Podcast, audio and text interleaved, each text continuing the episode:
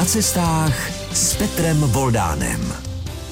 Pořad na cestách bude tentokrát hodně cestovatelský, protože já mám sice u mikrofonu rozhlasového moderátora, ale on toho má Vladimír Kroc, kterého teď vítám. Dobrý den.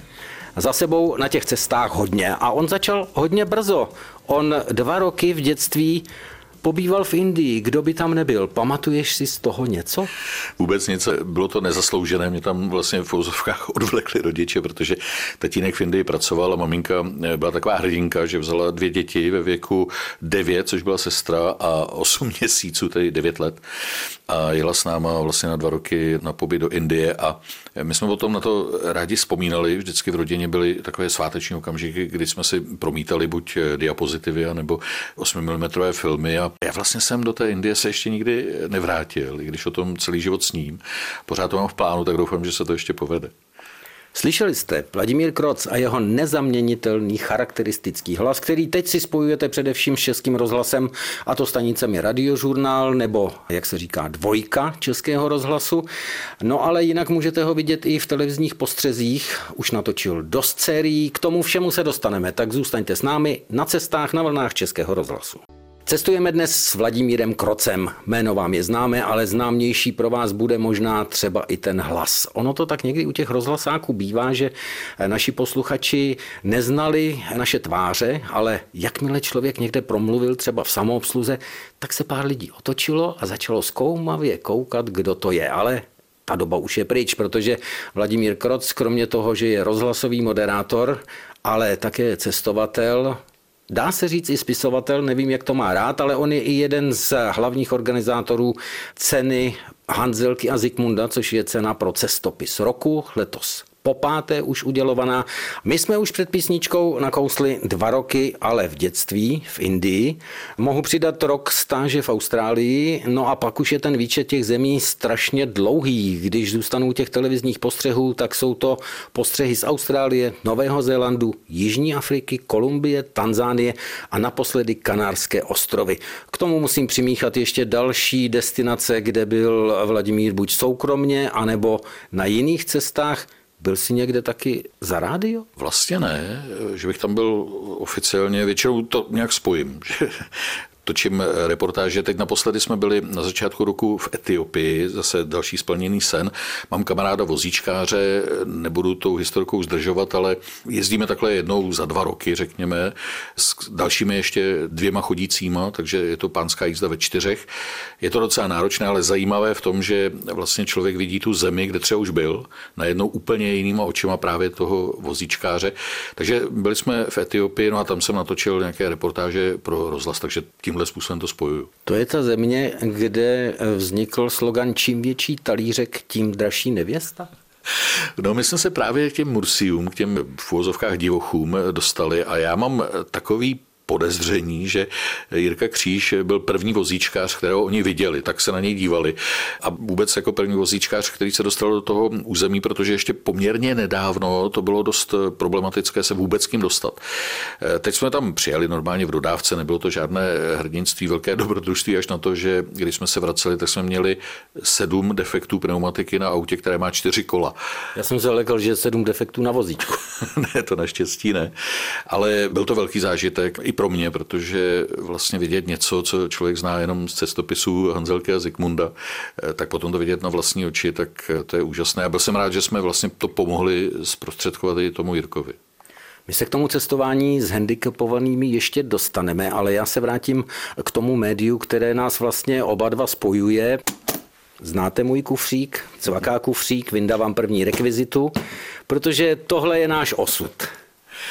Rádíko, no tak eh, tohle já už nepamatuju, to je historické rádio, nevím, jak to popsat, no ještě na knoflíky, není tam nic ani zdaleka digitálního. No ty říkáš, tohle nepamatuju, ono už je to modernější, spíš taková kopie historického rádia, ale rozhlas po drátě, notabene studentský, to si asi pamatuješ To jo, já ještě pamatuju rozhlas po drátě, který měla babička, kam jsem chodíval a kde opravdu vysílalo to tehdejší, já nevím, to byly nějaký 70. 80. leta, spíš 70.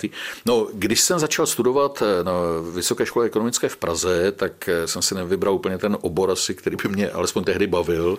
Sice to byl zahraniční obchod, ale tak zkrátka bylo to v době na sklonku 80. let. A tak jsem přemýšlel, čím bych se zabavil. A vymysleli jsme s kamarády, že uděláme kolejní rozhlas a tehdy jsme si udělali brigádu a opravili a zprovoznili tehdy nefungující rozhlas po drátě na kolejích, kde po různých peripetích, kdy nám to nechtěli komunisti dovolit, tak nakonec jsme skutečně jako studentské rádio vysílali živě. A tam já jsem se vlastně do toho rádia zamiloval, že jsem věděl, že to chci dělat a že to je můj osud. Máme víc společného, než jsem si myslel. Studentské koleje znám taky. Pojďme ale k tomu cestování. To cestování, kde ty si říkal, že to bylo vlastně nezaviněné tebou, že si cestoval s rodiči. Kde si cestoval poprvé, kam si cestoval, že to bylo z tvého nápadu, že si tam chtěl za hranice? No, myslím, že rovnou jsme jeli někam, ne vlastně ano, mám takovou historku, zažádal jsem o vězní doložku, ne všichni už si pamatují, co to bylo, ale zkrátka za komunismu se nedalo jen tak vět na západ, do západního Berlína. A datum, když jsem dostal ku podivu vězní doložku, předtím jsem eh, vždycky žádal bezvýsledně eh, nebo neúspěšně, tak bylo 17. listopad 89. Takže tady, pak už to nebylo potřeba. Takže vlastně... máš, máš to schované? Někde to mám, někde to mám, to je vlastně docela cený dokument. Eh, takže vlastně to byl Poprvé to byl západní Berlín a pak eh, ku podivu Kanárské ostrovy, kam jsme jeli na dovolenou na Gran Canarii a tam tehdy jsem se rozhodl, když jsem tam ležel na pláži a eh, my jsme teda samozřejmě jezdili po tom ostrově, ale přece jsem si říkal, že bych chtěl víc dobrodružství, tak jsem se rozhodl, že poletíme do Austrálie poletíme do Austrálie. No, to je pěkné si říci, ale pak si to splnit. Jak jsi se dostal vlastně na tu roční stáž do Austrálie? Ono to bylo tak, že já tam měl prastrýce. Byl to strýc mojí maminky, Václav Dolejší, který tam odešel v roce 47, ještě s kamarádem a ten nakonec skončil ve Spojených státech, ale on tam žil, občas přijížděl a pro mě to byla obrovská samozřejmě exotika. Nikdy jsem nevěřil, že šance se tam dostat. Takže když ta šance přišla, tak my jsme tam jeli vlastně toho prastrýce navštívit normálně na dovolenou a tam jsem zjistil, že jet na eh, tři týdny do Austrálie je pitomost, protože prostě eh, že člověk eh, první týden se zpamatovává z toho šíleného jetlagu. A navíc mě to tak zaujalo, že my jsme tam nakonec se rozhodli vrátit s tím, že já jsem nastudoval angličtinu a byli jsme už manželé, takže eh, manželka dostala, tehdy se to moc nevědělo, že existuje možnost, že si může zažádat o pracovní výzum, které automaticky se dostávalo k tomu studentskému, i ona jako doprovod, že nemusela studovat, takže my jsme tam jako pracovali, eh, čím jsme si vydělali na ten roční pobyt tam a já zároveň si tedy doplňoval ty nedostatky v angličtině. Co tě nejvíc eh, při té první návštěvě Austrálie zaskočilo? Nemyslím si, že to třeba byli klokani. Vlastně eh, to bylo tak, že jsem pochopil, že ta země, že Australani jsou úplně jiní, že jsou, jak říkají, easy going, takový jako v pohodě úplně jiná atmosféra, mě to nadchlo. Já jsem se tehdy do té země zamiloval a platí to dodnes, že si myslím, že bych tam asi uměl žít. Ku podivu manželka, která navrhovala, jestli to neskusíme po tom roce pobytu, tak já jsem ji vždycky považoval za tu jakoby konzervativnější z nás. A já byl ten, kdo říkal, ne, ne, ne, to nejde, já mám tu práci tam v tom Česku, on tam ty kamarády, no nevím, jestli to bylo správné rozhodnutí se vrátit. No ale vrátil jsi se tam potom i z televizí, k tomu se možná také ještě dostaneme, ale já znovu sáhnu do kufříku. Vladimír netuší, co v kufříku je a vyndám hrnek, neříkám hrneček, nejsou to ty mé pověstné šálky na espresso, bohužel nemám takovou zkušenost z Afriky ani z Austrálie, ale mám hrnek, na kterém je zebra. A to se myslím, že dá brát protože to mám od cestovatele, který zná Afriku i k tomuto kontinentu, který také asi patří k tvým oblíbeným destinacím. Ano, ale už to není taková láska na první pohled jako e, Austrálie. Takže na druhý. Asi jak která země. Musím říct, že třeba když jsme byli v Tanzánii, tak poprvé, ale tak to bylo různými peripetiemi toho natáčení tam, tak se mi asi stalo, že jsem si říkal, to není už země, do které bych se musel vracet. A naopak třeba Jižní Afrika, konkrétně Kapsko, tak to je zase místo, kam bych se vracel znovu a znovu a rád. Já vždycky mám trošku trému a obavu se vracet na ta místa, která miluju, jak už Austrálie, Nový Zéland nebo Jižní Afrika, ale ani v jednom případě jsem se tam nevrátil, abych byl pak zklamán. Vždycky to vlastně předčilo to očekávání. Ono je dobré, když se to podaří se vrátit, protože když člověk hodně cestuje, tak je spousta míst, kde si říká, sem se chci vrátit, tady nemám čas, tady jsem teď pracovně a to musím ještě někomu ukázat, vzít třeba manželku a to je tutový, sem ještě přijedem. Z 90% u mě je to tak, že jsem se tam zpátky nikdy nepodíval. No a ne vždycky to bývá tak, jak jsem to vylíčil, protože třeba jsem se vrátil do Lesota. Mám unikátní zážitek, že jsem tam byl v roce 97 na korunovaci tehdejšího krále, který stále zůstává králem. A pak jsem se tam vrátil, nevím, 2017, myslím, že to bylo s českou televizí. A když jsme stoupali po takové klikaté cestě vysoko do Lesota z Jihoafrické republiky, tak Kiko Keteleš, kameraman, pořád chtěl vystupovat a točit, protože je to fantastické. Já jsem říkal, Kiko, klid, až přijedeme do toho Lesota, tam uvidíš tu pravou Afriku. To bude ta Afrika, jakou si představujeme z doby Mila Holuba. No a bylo to po těch 20 letech. Vyjeli jsme tam závora, závora se zvedla, tam dokonalá asfaltka, kolem toho skvěle udělané všechny ty rigoly, no, bylo to za peníze Evropské unie. Honili tam stáda ovcí a kos, těch auta moc nejezdilo, posléze samozřejmě ano, ale ta země se za tu dobu tak neskutečně změnila, že se ji vlastně nepoznával. Když jsme tam byli v roce 97, tak v Maseru byl jeden jediný hotel pro turisty. Teď v tom hlavním městě bylo nepřeberně možností pro ubytování. Říká Vladimír Kroc, dnešní host pořadu na cestách. Vidíte, že cestujeme docela i dobrodružně. Tady na té destinaci se ten svět tak proměnil. Je to zajímavé, co s náma udělal vlastně koronavirus. Já jsem už byl trošku možná zmlsaný a jako nasycený toho cestování. Už jsem si říkal, už se mi nechce se trmácet a já nevím a možná příště. A najednou, jak jsme seděli doma a nikam to nešlo, vyrazit, tak jsem si říkal kamkoliv, kdykoliv. A to si na to teď vždycky vzpomenu, když eh, třeba někde mám pocit, že to čekání na letišti je dlouhé, tak si říkám, buď rád, že můžeš. A je to úžasné. Já si vzpomínám na to, že když jsme bydleli na koleji právě na Jarově ještě za minulého režimu, tak jsme tam měli nádherný plagát Bodamského jezera. Já jsem na to vždycky tak zasně koukal, říkal jsem si, no tak kamaráde, tam se nikdy nepodíváš. A najednou ta možnost je, a to je to právě, co nechápu u současné mladé generace, která má ty možnosti vlastně bezbřehé. Samozřejmě je to vždycky otázka peněz, ale jak víme, tak vždycky se to dá nějak vymyslet. A oni můžou a někteří nechtějí. A já tomu nerozumím. No, protože ty máš navlečené pořád z toho dětství ty dětské toulavé bodky, které ti navlekli rodiče, když jste byli v té Indii. Posloucháte naše povídání, naše cestování s Vladimírem Krocem a jsme na cestách, tak zůstaňte s námi. Pořad na cestách dnes míří do spousty různých zemí. My se pohybujeme i mezi kontinenty. Už jsme byli v Austrálii, už jsme pobyli i v Africe. My můžeme úplně klidně přeskočit i do Jižní Ameriky, ale já teď skočím k něčemu úplně jinému. Já sahnu znovu do kufříku a vyndám knížku, kterou stačí, když přečtu století Miroslava Zikmunda Cestopis životem. Tady jsou uvedeni autoři Miroslav Zikmund, Petr Horký, Miroslav Náplava. Mimochodem dva z nich jste slyšeli i v našem pořadu na cestách jako hosty. No a ten čtvrtý, který je tu na titulu, je i Vladimír Kroc. Jaké to bylo se stoletím Miroslava Zikmunda? Mě úplně mrazí v zádech, když to jenom říkám.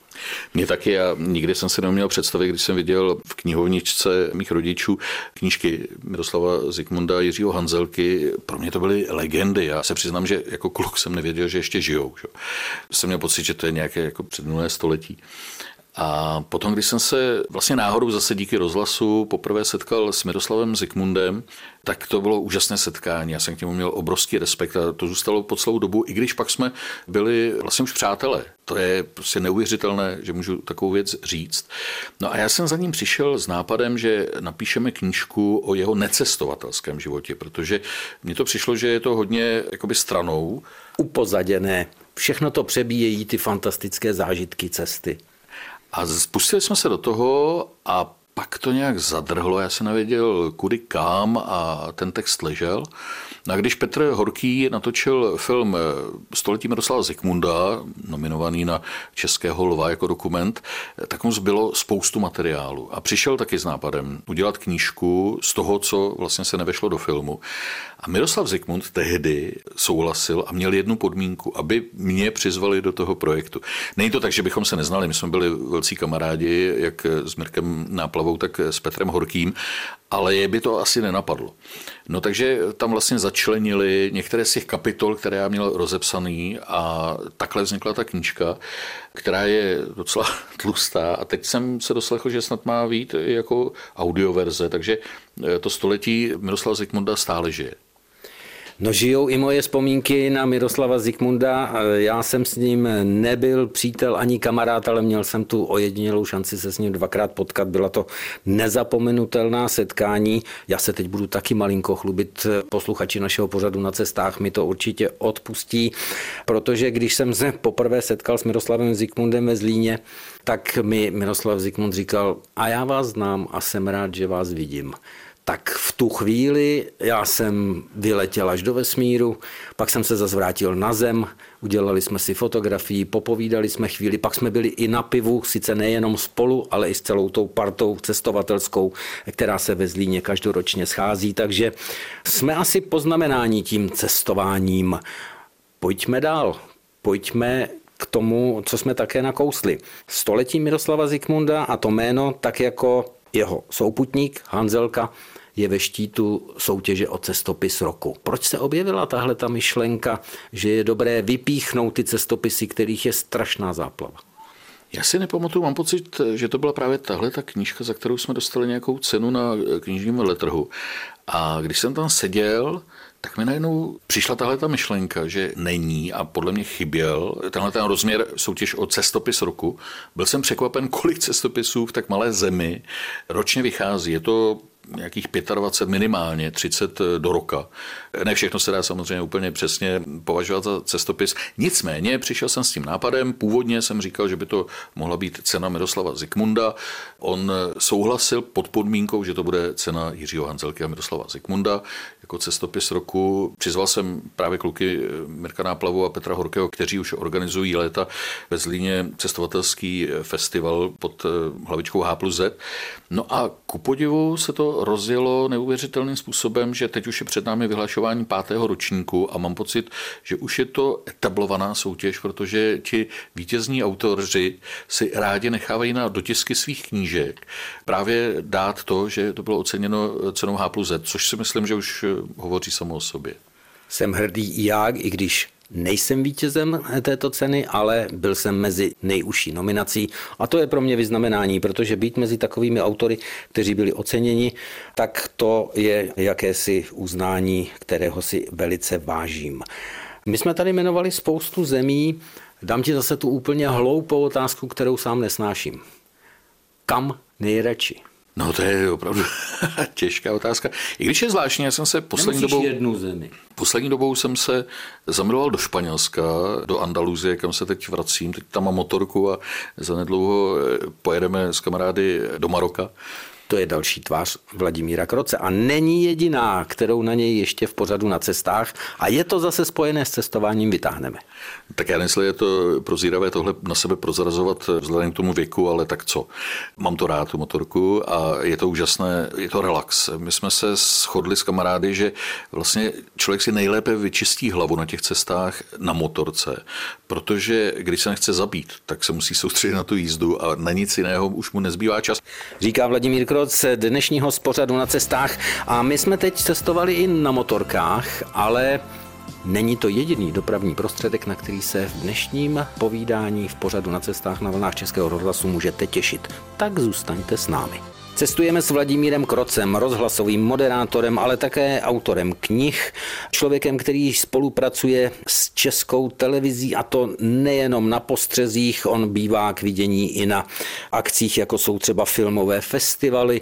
Můžete ho výdat v tom zvláštním vozidle Českého rozhlasu v Karlových Varech, ale já ho mám spojeného i se zajímavým filmovým festivalem ve Zlíně a s jednou zvláštní událostí, která se mi nesmírně líbí a to jsou filmové klapky, které se tam draží. Neměl jsi někdy cukání, že bys tu klapku zkusil taky namalovat? Já jak ti to napadlo, že už o tom delší dobu přemýšlím, jak ji stvárnit. Mě by to hrozně právě lákalo, akorát eh, malovat neumím. Já jsem jeden čas se bavil tím, to bylo v té eh, koronavirové krizi, kdy jsme nic nesměli, že jsem eh, tak jako kazil fotky, mě baví fotit a bylo to něco mezi obrazem, to je asi nadnesené, prostě obrázkem a fotografií. A pak měl jeden dobrý kamarád řekl, hele, už toho nech a dělej něco normálního. No ale do Zlína cestuješ určitě rád. Rozhodně. Já to jednak mám spojené pořád s Miroslavem Zikmundem a pak nevím, čím to je, ale mám většinou štěstí, že když přijedu do Zlína, tak je krásné počasí. A tam se nějak ten čas vždycky pomalý, sklidní, pro mě jsou takové jako lázně na nervy a miluju. Zlín mám prostě rád a rád se tam vracím a jsem rád, že letos zase jsem dostal pozvání na festival pro děti a mládež. O to zní divně, ale pro děti a mládež. Já tam většinou dělám na náměstí míru rozhovory s těmi hvězdami, které tam přijedou a to je velký adrenalín, protože víš, jaké to je dělat živé rozhovory před publikem a zase už je to úžasné, že s některými lidmi z toho publika už se známe, zdravíme se, přicházejí tam vlastně ti skalní fanoušci. Takže je to moc milé a rád se tam vracím. Ono ten Zlín asi má zvláštní kouzlo, protože já tam jezdím taky rád. Mám to místo spojené s některými osobnostmi, třeba e, i s Baťou, ale třeba i s Evou Jiřičnou, se kterou se trochu znám, natáčel jsem s ní, která tam také realizovala řadu svých nápadů. Mám to ale i spojené s architektem Karfíkem, který vlastně část těch baťovských domů stavěl a byl jejich autorem a my jsme při postřezích odinut natáčeli na Maltě vilu, kterou on projektoval pro maltskou prezidentku. To málo kdo ví, že i takováhle česká stopa ve světě existuje. Takže ve Zlíně je to vždycky příjemné a vždycky něčím zvláštní a zajímavé. Ale ty si použil teď před chvilkou jedno slovo, které k tobě patří a je spojené i s tím cestovaním. Adrenalin. Protože jestli někdo z autorů těch televizních cestovatelských fejetonů se pouští do skopičin, do kterých já většinou nejdu, tak to je Vladimír. Jeho jste mohli vidět skákat z čehosi nebo plachtit v Austrálii. On ale letěl i něčím, co se dá nazvat auto, které létá, což je vírník. Kde se to v tobě bere? No, nevím, kde se to bere, ale moje manželka tvrdí, že potřebuje občas ten adrenalinový výplach, takže ona mě dobrovolně ráda posílá na eh, takové skopičiny, jak ty říkáš. Je pravda, že jsem na Novém Zelandu skákal z toho eh, mostu bungee jumping, eh, kde to údajně celé vzniklo. V Austrálii to byl parašutismus, tam jsme s Tiborem Gleskem, což je slovenský parašutista, který tam žije a provozuje právě skákání na tandemovém padáku, tak to byl volný pád a úžasný zážitek. V Jihoafrické republice to byl paragliding a teď jsem si to zase zopakoval znova na Kanárských ostrovech na ostrově El Hierro, jenomže na to vůbec nebylo počasí. A ty víš, jak to vypadá, že někam přijedeš, musíš natočit prostě za každou počasí, přesně. No a teď to vypadalo, že prostě k tomu vůbec nedojde, ale byl tam takový mladý klučina jako pilota nebo padáku nebo paraglidingu a pustili jsme se do toho, byť nad tím snad ve 400 metrech už byla oblačnost. No nicméně jsme jako se rozběhli, plachtili jsme a on se snažil za každou cenu nějakým způsobem najít eh, stoupací prout, ale nepovedlo se mu to, takže jsme tak jako tam chvilku plachtili podél eh, takových eh, skalních útesů. Byl to úžasný zážitek, točil jsem to na GoPro kameru, takže jsem moc zvědav, jak to dopadne, jak to bude vidět na tom videu. No a můj syn potom, protože já jsem posílal domů nějaké takové jako postřehy, zápisky z deníku, tak říká, vy jste museli, jaký to bylo ten, já jsem říkal, no, bylo to úžasný. No ale nebál se, jsem říkal, proč? A říkal, no vy jste museli nějak jako nouzové přistát. Říkal, no jo, vlastně, no to máš pravdu, ale tak jako v pohodě. Tak se smál, říkal, jo, tak táta prostě musel nouzové přistát, ale co, nic se nestalo. A on se opravdu nic nestalo, protože já se spolehám na to, že ten pilot toho tandemového paraglidu se taky nechce zabít, takže dopadlo to dobře a byl to pro mě úžasný zážitek. Jenom si říkám, že možná ten divák se spíš bude bavit, než aby říkal, jo, to je, to je frajer. A líbí se ti tedy svět i ty cizí destinace i z výšky? Je to jiný pohled. Já znám a mám rád třeba některá místa, kam přijedu v zahraničí, podívat se třeba na města z lodi. Když je ta možnost a protéká řeka, tak z lodi to město vypadá úplně jinak, než když se chodí po silnicích, nebo když se vyleze na hrad, nebo něco podobného. Ale tyhle ty zážitky, to musí být hmm. zase úplně jiný rozměr. Rozhodně. Třeba v Austrálii ten skok na tom baráku, tak to bylo úžasné, protože to bylo v Queenslandu, přistávali jsme na pláži. A já jsem vlastně byl jenom v tričku a v krátkých kalhotech, takže to třeba tady člověk nezažije. Je to úžasný pohled a člověk si to užívá úplně jinak. Vladimírovi trochu svítí oči, protože je svým způsobem v myšlenkách na těch cestách, o kterých si v pořadu na cestách povídáme. Ale Vladimír Kroc, teď jste to slyšeli, je podle mě jako já zážitkový, pocitový cestovatel. To znamená, není to jenom o tom, že někam přijedu, je tam něco hezkého, ale je k tomu ten zážitek. Jaký to je zážitek, když člověk přijde do rodného domu třeba Freddieho Mercuryho? No tak je to zase splněný sen. Jo? Já si právě říkám, že, a trošku tím provokuju, nikdy v životě jsem nepracoval, celý život se jenom bavím. To si mi ukradl, to tady mám napsané jako jedno z životních hesel Vladimíra Kroce, dnešního hosta pořadu na cestách na vlnách Českého rozhlasu, protože v životě jsem ani jeden den nepracoval, já jsem se živil svým koníčkem.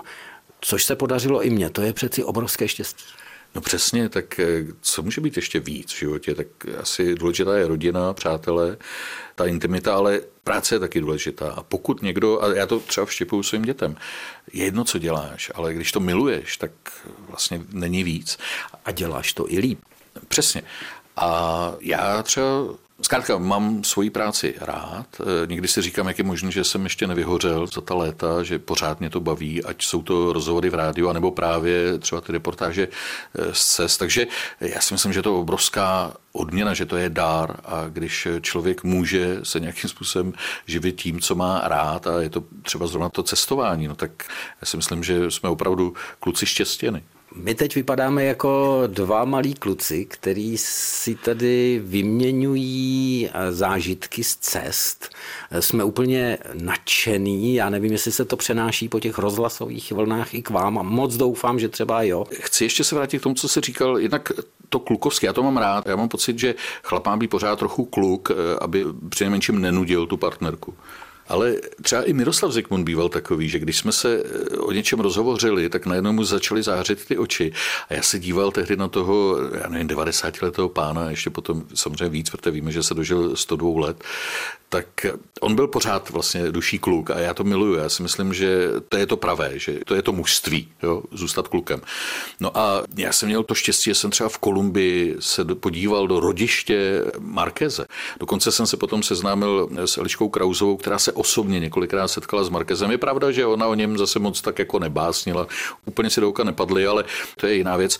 Je to fantastické, že právě člověk může se dívat do těch nebo navštívit ta místa i právě díky tomu, že máme jako autoři svobodu, že můžeme vlastně si ta témata vybrat a pochopitelně, když jedu do Kolumbie, no tak musím se vydat po stopách Markéze pak ještě máme tu šanci to přenést na ty, které to zajímá, to znamená prostřednictvím těch médií. Bez toho by to nebylo ono.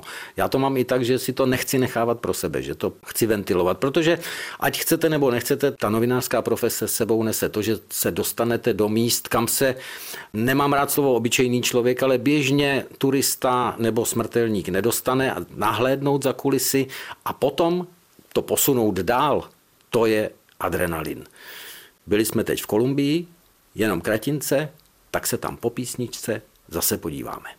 Jsme na cestách. Teď jsme byli v Kolumbii, já se tam ještě vrátím. Nevím, jestli malý kluk zrovna, když slyší Kolumbie, nebo i třeba teenager a má mlhavou představu Kolumbie, pokud zavadil někde o nějaké záležitosti kartelů a já nevím čeho všeho, tak jestli to je zrovna destinace, kam by se chtěl podívat.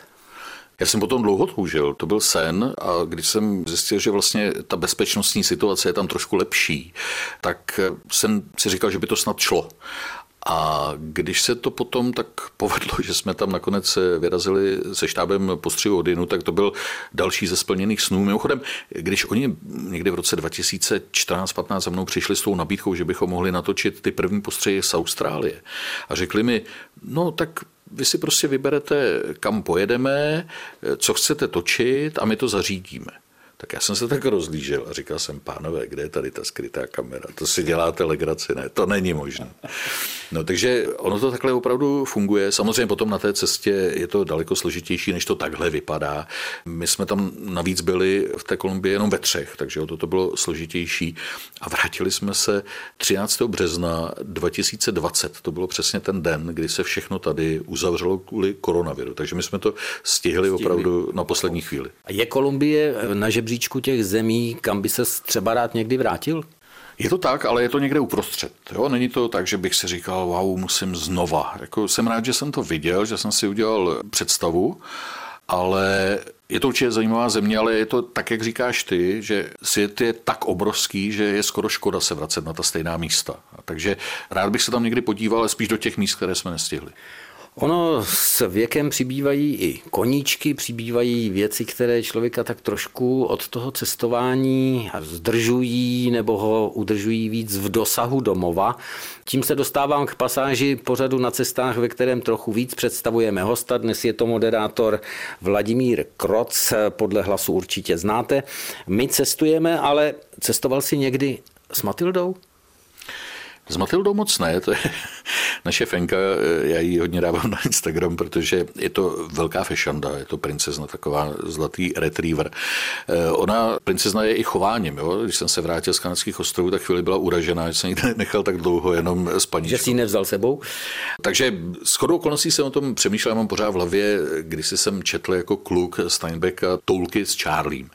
A dlouho jsem si říkal, že by bylo fantastické se prostě vydat eh, zase v obytném voze po těch dneska už snad 70 letech a poznávat ta místa, kudy ten slavný spisovatel cestoval tehdy se svým pejskem. Matilda není moc cestovací typ, ale o to je to lepší v tom, že já bydlím v Brdech, takže my spolu chodíme na procházky, člověk musí, nemá výmluvu, takže je to denně minimálně hodina, hodina a půl procházky a eh, to je fajn a ona to miluje a neodpustila by mi, kdybych ji eh, jeden den nevzal. Tak to byla jedna záliba, jedno pouto, které tak trochu Vladimíra Kroce zdržuje od toho cestování, ale já teď vyndám z kufříku mého cestovatelského věc, která se váže i k motu, které má Vladimír rád. Čas má plné kapsy překvapení. To je Verich, ale zároveň také je to Vladimír Kroc. A teď tam sahnu pro dvě. Pověz sám. To jsou paličky, no to je úžasné. Kde jsi vzal bubínek? Ty jsi přines?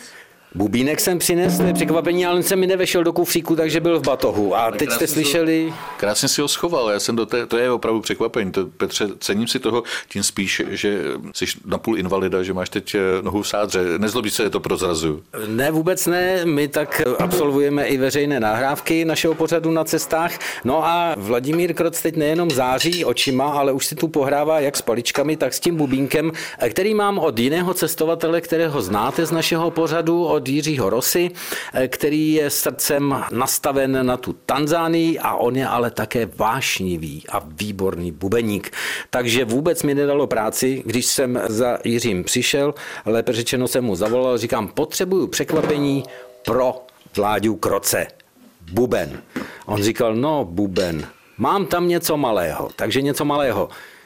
Co je pro tebe bubnování jako pro cestovatele? Cestuješ i vlastně hudbou s tím bubnem? No, nevím, jestli úplně s bubnem, ale je pravda, že třeba právě z Tanzánie jsem si eh, přivezl džembe, takový bubínek. Eh, ono to bylo eh, vlastně, a ty to možná znáš taky, že nastane situace, jdeme po tržišti a teď je tam krásná dívka, která začne nabízet nějaké zboží.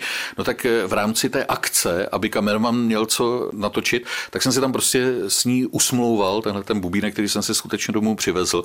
No a jinak já myslím, že ta muzika strašně charakterizuje charakterizuje tu zemi danou. A když jsme byli v Kolumbii, tak eh, právě v jednom místě, kde nám představovali tamní jako kapelu, tak eh, já jsem si sedl a začal jsem s nima hrát spontánně a oni koukali, že vlastně ten běloch eh, umí na jejich nástroje. Takže to někdy vlastně jako zprostředkuje ten kontakt s těmi lidmi. A možná, když o tom mluvím, tak ještě je zajímavé, že já některé lidi provokuju tím, že mám poměrně dlouhé vlasy. Někomu to vadí, někdo to třeba ocení, nevím, někomu je to jedno, mrkněte na náš web Českého rozhlasu Hradec Králové, tam si to můžete ověřit. No ale já to říkám proto, že když jsme byli v Jižní Africe a bylo to v Darbenu, tak eh, tam jsme někdy v neděli vystoupili z takového toho stříbrného SUV, které jsme měli půjčený a tam byli nějakí rastafariáni, kteří si dělali copánky do vlasů a dívali se na nás logicky dost nevraživě, protože co tam nějaký běloši mají něco s kamerou a tak. A já jsem k ním přišel a říká, můžu se vás vyfotit? A ten jejich šéf říká, ty můžeš, ty seš náš. říká, můžu se asi natočit? Říká, ty můžeš všechno. A podobný to bylo v Kolumbii, kde v Bogotě jsme taky točili a přijeli tam nějaký kluci mladí, a, a, ale prostě díky tomu ze zření najednou měli pocit, jako, že k sobě máme eh, blíž. Takže mě vlastně Karel Bělohlavý jako dramaturg pořadu říkal, hele víš co, ty si nechávej ty exotické destinace, tam se víc hodíš. Hodil se Vladimír Kroc i jako velice dobrý společník v pořadu na cestách. Mohl, měl čas, takže jsem za to moc rád. Moc ti děkuju. Já děkuji moc bylo to krásné popovídání. Doufám, že někdy si to vystřídáme, že zase já vyspovídám tebe jako cestovatele. A zůstaneme přitom na vlnách Českého rozhlasu, protože Vladimír Kroc je spojen s Českým rozhlasem. Takže nám zůstaňte věrni a Petr Voldán se s vámi těší opět naslyšenou zase za týden na cestách.